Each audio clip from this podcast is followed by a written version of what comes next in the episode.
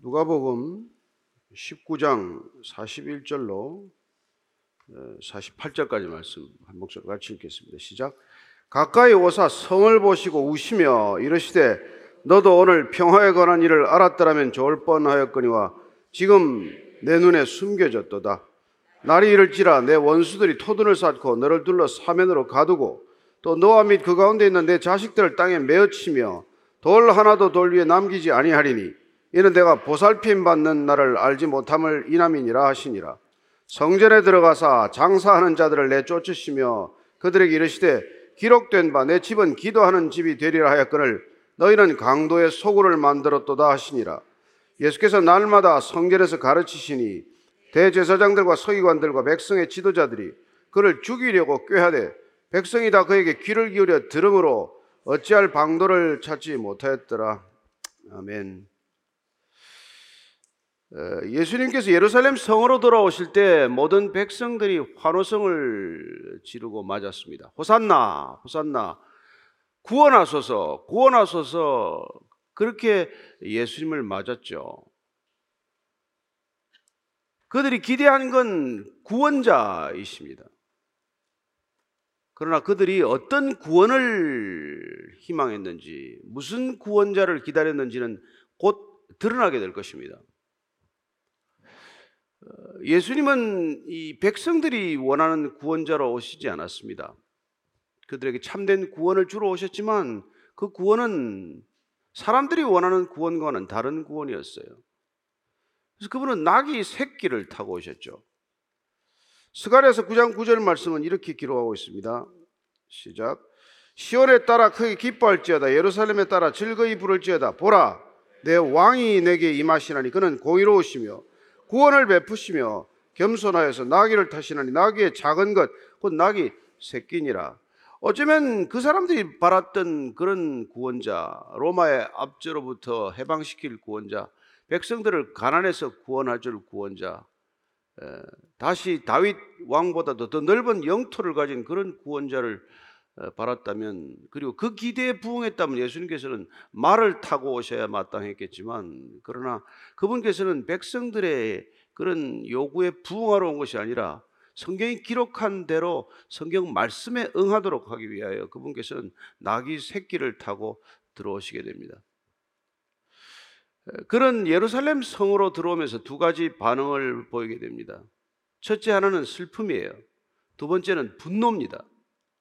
백성들은 지금 환호성을 질러대지만 물론 그 환호성은 곧 분노의 함성으로 변하게 되겠죠. 십자가에 못 박으라 라고 고함 지르게 될 것입니다.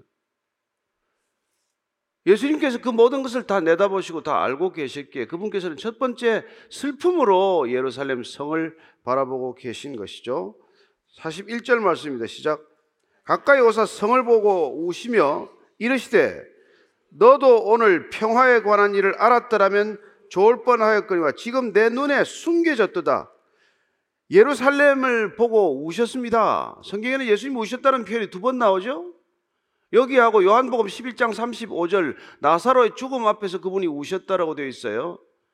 우리말로는 둘 다 울었다고 되어 있지만 동사가 헬라 동사는 완전히 달라요. 요한복음 때는 그냥 예수님께서 눈물을 보이셨다는 정도입니다. 눈물을 흘리셨다는 거예요. 여기서 우셨다는 것은 통곡한 겁니다. 큰 소리를 내서 눈물을 쏟으신 거란 말이죠. 굉장히 큰 슬픔이에요. 성을 보고 그냥 흐느껴 우셨고 통곡해서 우신 것입니다. 그리고 이렇게 말씀하십니다. 오늘 평화에 관한 일을 알았더라면 좋을 뻔했는데 내 눈에 숨겨졌구나. 예루살렘이란 평화의 도시라는 뜻이에요. 평화의 터전이라는 뜻이 예루살렘입니다. 그 평화의 도시가 평화에 관한 일, 평화를 가져오는 일, 평화에 이르는 길을 알았더라면 좋았을 터인데 너희들의 눈에는 그게 숨겨져 있구나. 어떻게 해야 평화, 진정한 평화가 오는지 그 평화가 이르는 길을 그들에게는 눈이 가리워진 것처럼 숨겨져 있구나. 그렇습니다. 예루살렘이라고 하는 평화의 도시에 가장 절실한 것은 평화, 진정한 평화, 참된 평화가 가장 절실했지만, 그러나 정작 그 평화의 도시에는 예, 더 많은 갈등들이 증폭되고 있었고 AD 66년부터 70전까지는 로마의 침공을 받아서 완전히 도시 전체가 회파될 운명 앞에 놓여 있기 때문에 예수님께서는 그 평화의 도시에 정작 평화는 없고 평화를 가져오는 평화의 왕은 도대체 모르고 평화의 왕 평강의 왕으로 오신 그 왕은 십자가에 못 박아 죽이고 결국은 그 평화가 모조리 깨어지는 것을 경험하게 되는 도시가 되고 말지요. 그렇습니다. 평화의 왕을 거절한 결과 평화를 몽두 잃게 되는 것과는 인과관계가 있다고 말하지 않습니다. 누가는 그렇게 기록하지 않아요. 그러나 초대 교부들은 예수님을 십자가에 못 박은 결과 평화의 왕을 십자가에 못 박은 결과 예루살렘 평화의 도시가 모든 평화를 잃게 되었다라고 어, 그렇게 가르쳤습니다. 지금 눈에 숨겨졌다는 말을 통해서 단순히 예수님을 십자가에 못 박은 것은 몇 사람들의 어떤 모의나 악이 때문만은 아니라는 것을 말씀해 주고 있는 것이죠. 그래서 눈에 가려져서 하나님의 섭리적 사건이라는 것을 또한 우리에게 일러주고 있는 것입니다.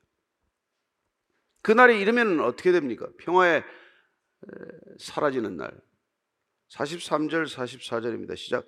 날이 이를지라 내 원수들이 토도를 쌓고 너를 둘러 사면으로 가두고 또 너와 및 그 가운데 있는 내 자식들을 땅에 메어치며 돌 하나도 돌 위에 남기지 아니하리니 이는 내가 보살핌 받는 날을 알지 못함을 이남이니라.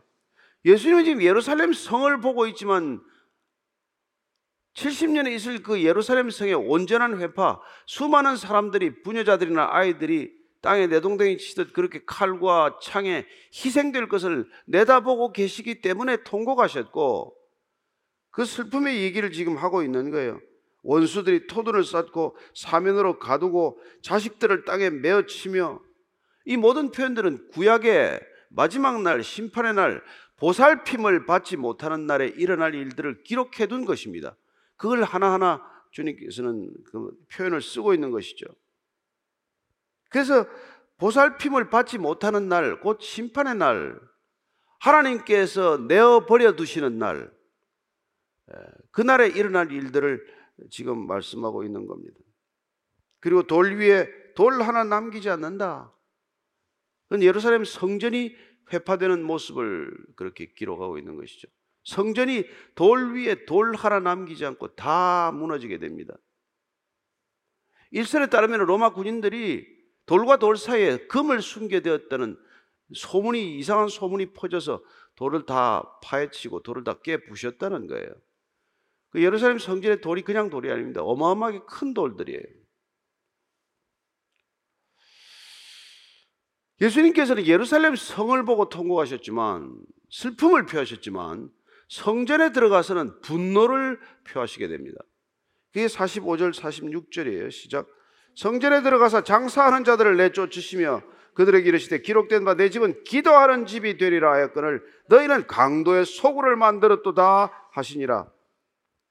성전에 들어가서 장사하는 자들 내쫓으셨다 단지 단순하게 기록을 했지만 우리가 병행복음인 마태복음이나 누가복음, 마가복음에 보면 좀 더 자세한 기록이 나와 있죠. 마태복음 21장 12절입니다. 시작. 예수께서 성전에 들어가사 성전 안에서 매매하는 모든 사람들을 내쫓으시며 돈 바꾸는 사람들의 상과 비둘기 파는 사람들의 의자를 둘러 엎으시고 여러분 바벨론 침공이나 로마의 침략으로 성전이 다 이렇게 뭐 부서지는 것은 이해할 수 있는 사건이에요. 그러나 적어도 예루살렘 성전에서 우리는 이걸 성전 청결 사건이라고 흔히 얘기를 하지만 사실은 성전 대소동에 해당하는 것이죠. 이스라엘 백성이 성전에 들어와서 이런 일을 저지른 사람은 일찍이 없었습니다. 이건 있을 수 없는 소동이에요. 있을 수 없는 소란입니다. 근데 예수님께서 왜 이런 대소동을 일으키셨습니까? 예. 돈 바꾸는 사람들, 환전상들, 재물 파는 사람들, 테이블과 의자를 다 둘러 엎으시고 그야말로 그리고는 그분께서는 내 집은 기도하는 집이 되리라고 하였거늘 어떻게 너희들은 강도의 소굴을 만들었냐는 것이에요. 이 말씀은 두 가지 말씀을 인용하신 것입니다. 이사야서 말씀과 예레미야서 말씀이에요. 이사야서 56장 7절 먼저 읽습니다. 시작. 내가 곧 그들을 나의 성산으로 인도하여 기도하는 내 집에서 그들을 기쁘게 할 것이며 그들의 번제와 희생을 나의 재단에서 기꺼이 받게 되리니 이는 내 집은 만민이 기도하는 집이라 일컬음이 될 것임이라. 주님께서는 성전을 다시 만민이 기도하는 집으로 받게 될 것이다. 일컫게 될 것이라고 말씀하십니다. 예레미야서 7장 11절입니다. 시작. 내 이름으로 일컬음을 받는 이 집이 너희 눈에는 도둑의 소굴로 보이느냐? 보라, 나 곧 내가 그것을 보았노라 여호와의 말씀이니라. 이 만민이 기도하는 집이 너희들 눈에는 도둑의 소굴로 보이느냐? 그 말씀을 지금 인용하고 계신 것이죠. 상전 내 상점 주인들을 다 내쫓으시고 그러면 그 성전이라고 말하는 건 어디겠어요? 성전은 원래 좁게 말하면은 번제단, 분향단, 지성소 그런 제2의식이 치러지는 곳을 성전이라고 말하지만 그냥 포괄적으로 우리가 성전이라고 하면은 이방인의 뜰 포함하는 이 모든 성전 구역을 성전이라고 불렀고 오늘 여기서 기록된 성전은 후자 쪽이라는 것을 알 수 있고 그 뜰에 지금 가득한 장사치는 장사하는 사람들은 그냥 와 있습니까? 거기 하나도 대제사장의 허가 받지 않은 사람들은 없습니다. 함부로 그 사람들이 들어와서 그냥 노점상을 펴듯이 그렇게 펼친 게 아니라는 뜻이죠. 그래서 성전을 이런 소굴로 만든 사람들, 도둑의 소굴로 만든 사람들은 도둑이 사는 곳이 소굴입니다. 도둑이 자기들의 거처를 만들어 놓는 것이 도둑의 소굴이에요. 성전을 도둑들이 도둑의 소굴로 만들었다는 뜻이에요. 누가 도둑입니까? 누가 도둑이에요? 성전을 소굴로 만든 도둑의 소굴로 만든 사람들이 도둑이죠. 예수님께서는 그 도둑이 얘기를 요한복음 10장 30절 말씀에 이렇게 말씀하십니다. 시작.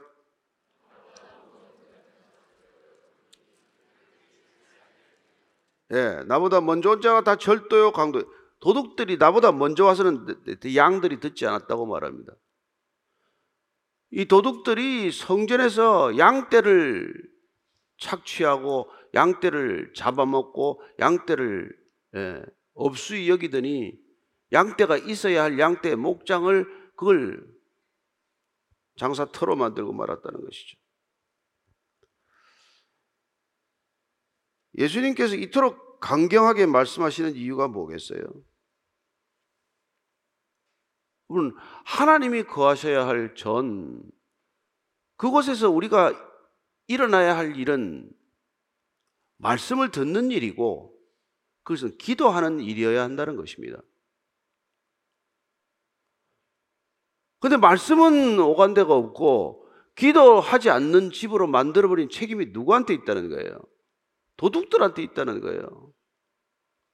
물론 그들만 책임이 있는 것은 아닙니다. 여기 상점을 열어도 좋다 해서 상점을 가지고 들어온 사람들은 책임이 없다는 뜻은 아니에요. 그러나 기도하는 집을 도둑의 소굴로 만든 이 모든 것들의 책임은 1차적으로는 도둑들에게 있고 대제사장과 그 서기관들과 그 모든 종교 시스템을 유지하는 자들에게 책임이 있을 것이고 그들과 부화내화 부화내동에서 이해관계가 일치하는 자들이 성전에 들어와서 가게를 차리고 환전상이 들어와서 환전을 하고 재물 파는 상인들이 재물을 이렇게 파는 이런 일들을 한 것 자체는 피할 수 없는 변명거리가 어, 되는 것이죠. 오늘날도 마찬가지입니다, 여러분. 어쩌면 주님께서는 이 도둑의 소굴로 변해버리고 강도의 소굴로 변해버린 이 집을 회파하기 위해서 오셨, 오셨던 것이죠.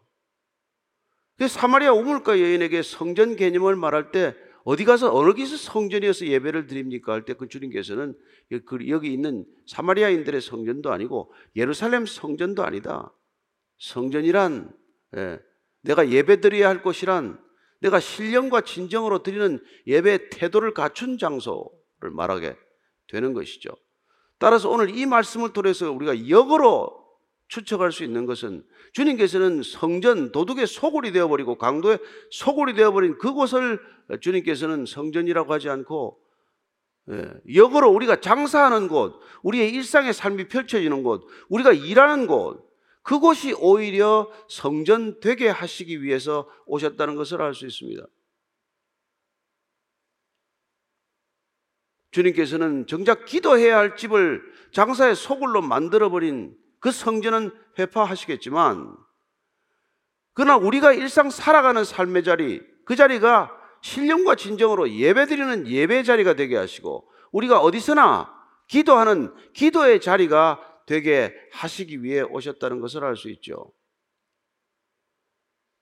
따라서 저와 여러분들이 이곳에 모여서 기도하는 것이 중요하고 의미가 있지만 그러나 우리가 일상의 자리에 삶의 자리에 우리의 일터에서 기도하지 않는 사람끼리 모여서 이 자리에 기도하러 모였다고 해서 기도 모임이 되는 것은 아니라는 것입니다. 우리가 골방에 사는 기도가 없는 사람들이 모여서 몇 천 명이 모여서 기도회를 한다고 하더라도 그것이 진정한 기도 모임이 될 수는 없다는 뜻이죠. 우리가 쉬지 않고 기도하고 항상 기도하고 늘 기도하는 그 자리에 있는 사람들이 모여서 함께 기도하자고 모였을 때 그것은 기도 모임이 되겠지만 아니라면 평소에 기도하지 않는 사람들끼리 모여서 무슨 기도회를 한들 기도 모임을 한다고 한들 그것은 또 하나의 이벤트나 마찬가지지 그게 진정한 기도 모임이 될 수 있겠습니까?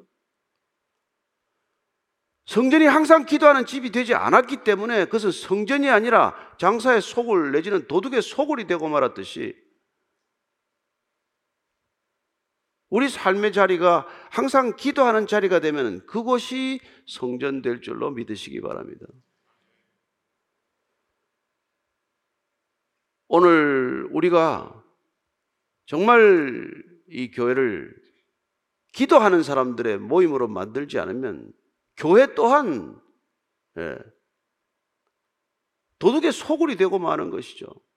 이해관계가 엇갈려서 늘 모여가지고 무슨 세상 얘기하고 세상 정보를 나누는 것입니까?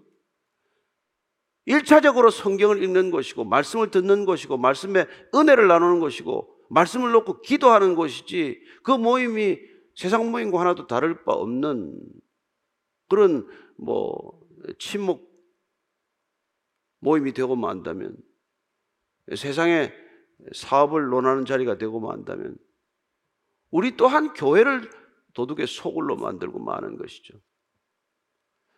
이 시대 교회가 그래가지고 능력을 잃은 것이 개 교회겠습니까?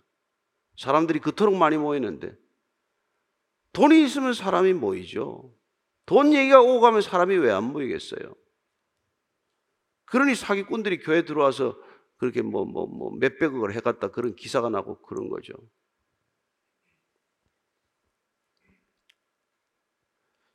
그래서 주님께서는 우리가 기도하는 집으로 만들기 위해서, 기도하는 집으로 되돌리기 위해서 우리가 마땅히 해야 할 일은 어떤 일입니까? 누가복음 16장 13절 말씀입니다. 시작. 집 하인이 두 주인을 섬길 수 없나니 혹 이를 미워하고 저를 사랑하거나 혹 이를 중히 여기고 저를 경히 여길 것임이니라. 너희는 하나님과 재물을 겸하여 섬길 수 없느니라. 우리는 돈의 위력을 피할 수 없는 체제 사회에서 살고 있습니다. 만몬이 지배하는 사회에 살고 있어요. 하루 종일 돈을 묵상하지 않고서는 살기 힘든 세상을 살아가고 있는 것입니다. 그러나 기억하십시오. 우리가 가지는 신앙은 하나님과 재물, 만몬을 겸하여 섬길 수 없다고 말합니다. 돈을 벌지 말라는 것도 아니고 돈을 멀리 하라는 것도 아니에요. 그걸 섬기지 말라는 것입니다. 돈이 악의 근원이 아니라 돈을 사랑함이 일만 악의 근원이라고 하지 않았습니까? 돈을 사랑하는 이유는 뭐예요? 돈을 섬기기 때문에 그런 일이 일어나는 거예요. 섬긴다는 건 기본적으로 예속되다, 종이 되다는 뜻입니다. 돈은 우리가 쓰고 부려야 할 것이지 그걸 섬기거나 거기에 종속되거나 그게 노예가 되어서는 안 된다는 뜻이죠. 그래가지고서는 우리가 하나님을 섬길 수 없게 된다는 뜻입니다. 따라서 우리가 이 돈을 지배하는, 돈이 지배하는 세상을 살아가면서 돈을 이기는 힘은 오직 기도에 있다는 것을 기억하십시오. 만민이 기도하는 집은 돈을 이기는 집이 되는 유일한 길이에요. 뭐 그런다고 돈을 벌- 못 버는 겁니까? 돈을 아예 만지지도 못하게 하는 겁니까? 그게 아니란 말이에요. 우리가 이 자본주의 시대를 살아가면서 예, 우리가 돈의 영향력을 무시할 수 없지만 거기로부터 우리가 매이지 않는 것, 종속되지 않는 길은 여러분 교회가 교회다울 때, 교회가 기도하는 기도하는 사람들의 모임이 될 때, 그때 비로소 교회는 진정한 능력을 갖게 될 것입니다.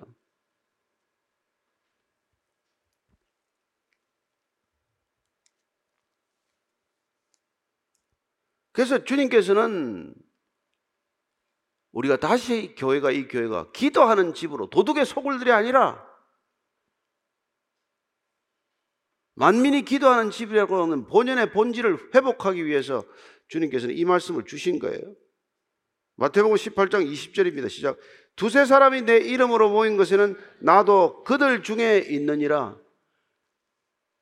교회 나가는 사람 두세 사람이 모인 곳에 있겠다는 얘기가 아니잖아요. 두세 사람이라도 내 이름으로 모인 곳. 내 이름으로 모이는 방법이 뭡니까? 말씀을 함께 읽는 것이요. 은혜를 함께 나누는 것이요. 주께서 가르치신 대로 기도하는 그 모임이 있을 때 우리는 그분의 이름으로 모인 것이고 그때 주님께서는 거기에 함께 하시겠다 약속하신 것이죠. 저는 오늘 우리 모두가 주의 이름으로 모였다고 믿습니다. 올 한 해 동안 저희들이 정말 이 말씀을 붙들고 날마다 먹은 말씀을 기억하며 그분의 뜻을 확인하며 그분의 뜻을 분별하며 그분의 나라가 이 땅 가운데 이루어지도록 하기 위하여 기도 자리에 결단하고 앉기로 어, 선포하는 것입니다. 이 시대 교회가 능력을 회복하는 길은 더 많은 무슨 뭐 일을 하는 거나 사역을 하는 데 있지 않고 우리가 더 많은 시간 주님과 함께하는 시간을 가질 때 교회가 사역 위주가 아니라 교회가 다시 한번 기도하라는 본령을 되찾을 때 교회의 영광이 드러날 줄로 믿습니다. 올해 저와 여러분들이 기도의 자리를 굳게 지키기로 결심했기에 여기에 모였지만 그러나 여기 모이는 것보다 더 앞서야 될 것은 저와 여러분들이 각자의 골방의 기도가 있어야 한다는 것입니다.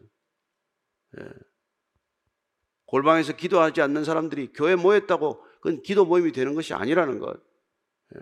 하루 종일 기도하지 않고 딴 생각하고 돈만 생각하다가 여기 와서 잠시 기도하는 모양을 갖췄다고 해서 그게 기도 모임이 되지 않는다는 것. 그걸 우리 다시 한번 기억하고 우리가 쉬지 않고 기도하는 사람 되었을 때 우리가 항상 기도하는 사람이 되었을 때 그때 우리는 교회에 모이든 골방에 있건 그리고 여러분들이 무슨 통독 모임을 위해서 함께 모였던 작은 소그룹 모임이건 어디든지 그 모임이 기도하는 모임이 될 줄로 믿습니다. 예. 그분이 하신 말씀을 기억하고 그분이 우리에게 주신 이 거룩한 소명을 감당하기 위해서 올해 이 교회가 다시 한번 만민이 기도하는 집으로 회복되기를 축원합니다. 베이직 교회가 그렇게 기도하는 집으로 회복될 때 여러분들 각 가정이 기도하는 골방으로 회복될 때 그때 우리는 비로소 하나님의 뜻이 이 땅 가운데 이루어지는 거룩한 통로가 될 것을 믿으시기 바랍니다. 예, 여러분들이 그렇게 기도하다가 예, 그냥 매일같이 소소한 음성으로 주님께 아뢰었을 뿐인데 무슨 대단한 기도 제목을 아뢰드린 것도 아니고 주님과 친밀함을 더하기 위하여 그냥 골방에 앉아서 주님과 두런두런 얘기 좀 나눴을 뿐인데 뜻밖의 우리가 생각지도 못했던 상상하지도 못했던 그런 특별한 은혜를 베푸실 것을 믿으시고 그 자리에서 그분께서는 우리에게 우리가 알지도 못하고 생각지도 못했던 그런 비밀스럽고 은밀한 일들을 보여주실 것이라고 믿으시고 그 자리에 앉게 되시기를 축원합니다. 우리가 함께 모여서 기도하는 것 어, 분명 의미가 있고 또 이렇게 기도하는 큰 힘을 얻을 수도 있지만 저와 여러분들이 이 자리에 오기까지도 기도하고 와야 할 것이고 이 자리에 흩어져서도 우리가 돌아가는 집 흩어지는 곳 자리 자리마다 기도하는 자리가 되게 하실 것을 믿습니다. 서로에게도 그런 기도의 응원을 위해서 함께 중보하고 함께 기도 부탁을 하는 것도 기도를 위한 기도 부탁이 될 것이고 그럴 때 이 땅에 교회가 진실로 다시 한번 흥황하는 그런 놀라운 역사를 보게 될 것을 믿습니다. 오늘 기도할 때 하나님 정말 제가 에, 주님 앞에서 어, 단 둘만의 시간을 더 갖기를 원합니다.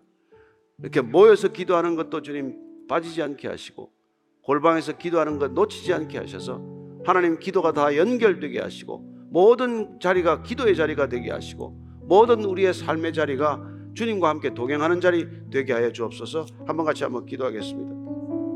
하나님 아버지 주께서 우리를 믿음의 자리로 부르셨습니다. 놀랍게도 하나님께서는 단 두세 사람이 모여도 내 이름으로 모인 곳에 내가 너희와 함께 하겠다고 약속하셨습니다. 하나님 그 약속 주님께서 지켜주십시오. 저희들이 주의 이름으로 모이겠습니다. 주의 이름으로 구하겠습니다.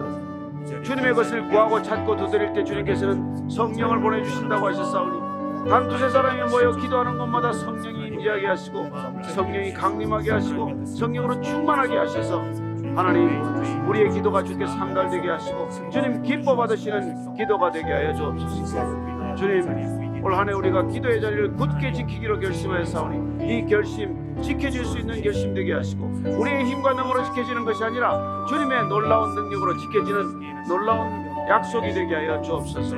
하나님 오늘도 주님 앞에 앉았습니다 주님 앞에 잠잠히 앉아서 주님을 바라볼 때 주님 우리 안에 있는 건 다 아십니다 우리가 입으로 말하지 않아도 주님 다 알고 계시지만 우리가 주님의 뜻을 확인하고 분별하기 위해 다시 기도로 올려드리는 것들 주님께서 다 분별하시고 우리가 주님의 뜻을 따라 구하지 않은 것이라면 들어 응답하지 마시되 그러나 주의 뜻을 따라 구한 것이라면 주님 반드시 응답받는 기쁨도 함께 누리게 하여 주옵소서.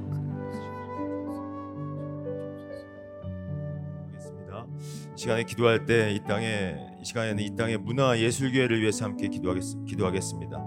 전 세계가 우리나라 대중문화를 주목하고 있습니다. 그러나 이 땅의 대중문화가 악의 도구가 되어 전 세계의 모든 사람들의 욕망과 쾌락을 더욱 부추기고 있는 것은 아닌지 모르겠습니다. 이 시간 기도할 때 하나님 우리나라의 대중문화가 그들 안에 잠재되어 있는 광기 어린 욕망을 부추기는 도구가 되지 않게 하여 주시고 우리 이 문화를 통해서 하나님을 아는 지식이 우리 바다 덮음 같이 온 열방 가운데 증거되고 선포되는 도구 되게 하여 주시옵소서. 또한 이 땅의 문화 예술계를 덮고 있는 우상 숭배, 미신, 음란 그리고 태폐적인 악한 영들이 나사렛 예수의 이름 앞에 무릎을 꿇고 떠나가게 하여 주시고 하나님의 영이 이 땅의 문화를 주관하여 주시옵소서. 시간 함께 주님의 이름을 부르며 함께 고백하며 기도하겠습니다. 주여! 하나님 아버지 감사합니다. 하나님 시간에 문화 예술계를 위해서 기도합니다. 문화 예술계를 품고 기도합니다. 하나님 아버지 전 세계가 하나님 우리의 대중문화를 주목하고 있습니다. 그러나 주님 우리- 우리의 대중문화가 이 땅에 이 열방에 하나님 악의 도구가 되고 있는 것은 아닌지 모르겠습니다. 그들의 쾌락과 그들의 욕망의 도구가 되고 있는 것은 아닌지 모르겠습니다. 그 그들이 잠재되어 있는 박겨린 그 욕망을 더욱더 부추기고 있는 것은 아닌지 모르겠습니다.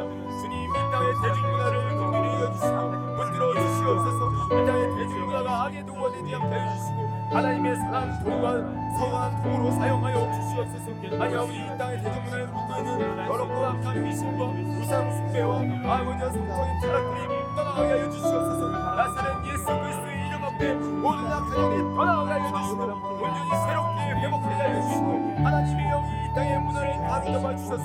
아니 선한 도구로 하나님의 영광이 떠나는 도구로 아버지 우리 바라본 같이 하나님의 지식이 이 땅 가운데 넘쳐날 수 있도록 그런 도구로 이 땅의 문화가 사용될 수 있도록 인도하여 주시옵소서. 우리로 기도하게 하셨사오니 이 땅의 문화를 이 땅의 예수님을 품고 기도하게 하셨사오니 하나님의 놀라운 역사가 이 땅 가운데 나타나기 소망합니다. 주여 긍휼히 여겨주시고 이 땅을 불쌍히 여주시고 이 땅의 아버지 선한 도구로 선한 도구를 사용하여 주시옵소서. 그러면 주님 이 땅에 아버지와 모든 문화들이 사라지게 하여 주시고 하나님의 선하심이 하나님의 영광이 하나님의 하나님 대신이 증거되는 도구가 될수 있도록 인도하여 주셔서. 아니 아버지 이 땅의 문화가 이래 대중문화가 전 세계가 주목하고 이 땅의 문화가 아버지 온 열방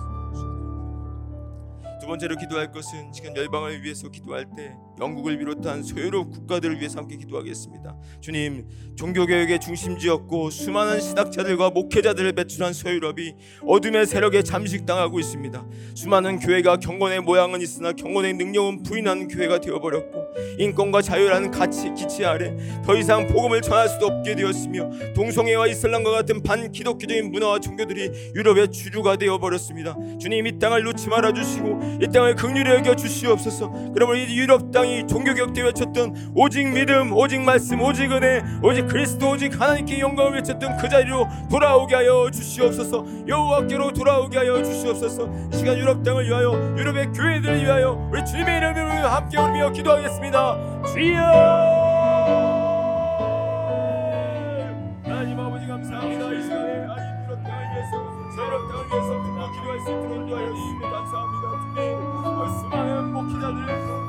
배출하였고 수많은 신학자를 배출하여 유럽 땅이 어둠의 땅에 잠식하고 있습니다.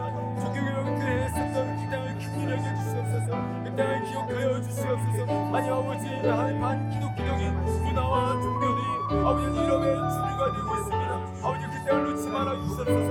그 땅이 회복되길 원합니다. 그 땅 가운데 어둠이 물러가게 하여 주시옵소서. 혼돈과 공허와 어둠 가운데 묶이는 흑암의 세력들이 나가게 하여 주시고 아니 하나님의 영광의 빛을 임하여 주시고 빛을 임하여 주셔서 오늘 그 회복될 수 있도록 인도하여 주시옵소서. 때에 섰던 오직 은혜, 오직 믿음, 오직 말씀, 오직 그리스도, 오직 하나님의 영광이라는 그 외쳤던 그 자리로 돌아올 수 있도록 인도하여 주시옵소서. 여호와께로 돌아오기 원합니다. 아니 어디 교회가 어디 자복하여 회개하며 주 옆에 나왔던 것처럼 어디 이 소유럽 땅이 어디 자복하여 회개하며 주 앞에 나오게 해주시고 주님의 이름을 부르게 하여 주시고 주님의 영광을 나타나 하나님의 하나님의 신의 증거되는 나라가 되게 해주시고 이 소유럽 땅이 회복되는 놀라운 역사가 있도록 인도하여 주시옵소서.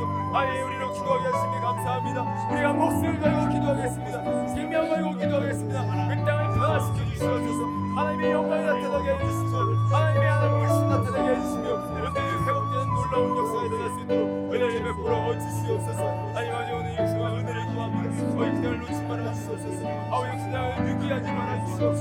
회복시켜 주시옵소서 하나님의 예배하는 나라 되게 해주시며 하나님의 하나님 되십니다 주셔서 하나님의 영광만이 나타나는 그런 기회가 될수 있도록 인도하여 주시옵소서 오 수고 하나님 은혜를 믿음의 사랑에 동사하시옵소서 하나님 아버지 오늘도 우리로 기도하게 하심에 감사합니다. 특별히 주님 모이기 뭐 함께 모여서 기도하는 것도 감사하지만 이제 한 주간이 시작되었는데 살아가는 삶의 모든 각자의 자리에서 삶의 모든 자리 자리에서 기도 끊임없이 항상 깨어 기도하는 우리 모두가 될 수 있도록 인도하여 주시옵소서. 그러면 주님 우리의 기, 우리가 기도하는 그 자리가 성전이 되게 하여 주셔서 아니 우리가 기도할 때 아니 그 모든 기도를 기도를 사용하여 주셔서 하나님의 놀라운 역사를 목도하는 한 주간이 될 수 있도록 인도하여 주시옵소서. 하나님 이 땅의 문화예술계를 위해서 기도하고 기도했습니다. 주님 이 땅의 문화예술계를 묻고 있는 더럽고 악한 영들이 나사렛 예수의 이름으로 묶임을 받고 떠나가게 하여 주시고 온전히 회복되어서 하나님의 영광에 나타나는 귀한 도구가 될 수 있도록 인도하여 주시옵소서. 주님 서유럽 땅을 위해서 기도했습니다. 오직 말씀, 오직 믿음, 오직 성경을 아버지 외쳤던 그 서유럽 땅을 다시 회복시켜 주셔서 하나님 하나님의 영광이 드러나고 예수를 그리스도로 고백하는 나라로 회복될 수 있도록 인도하여 주시옵소서. 한 주간의 삶 주님께 온전히 맡겨드립니다. 기도하 는 한 주간이 될 수 있도록 인도하여 주시옵소서. 이제는 이 악한 세대에서 우리를 건지시기 위해서 자기의 몸을 내어 주신 예수 그리스도의 은혜와 그 예수를 죽은 죽은 자들 가운데서 살아 살려내신 하나님 하나님 아버지의 사랑하심과 이 모든 사실을 믿음으로 확신케 하시고 소망케 하시는 성령 하나님이 함께 하시고 도와주시고 교통하시는 역사하심이 한 주간의 삶을 살아가면서 어느 곳에서나 항상 깨어 기도하기로 소망하는 모든 하나님의 자녀들 머리 위에 그리고 이 땅의 문화예술계 위에 그리고 서유럽 땅 위에 이제부터 영원토록 함께 하시기를 간절히 축원하옵나이다. 아멘.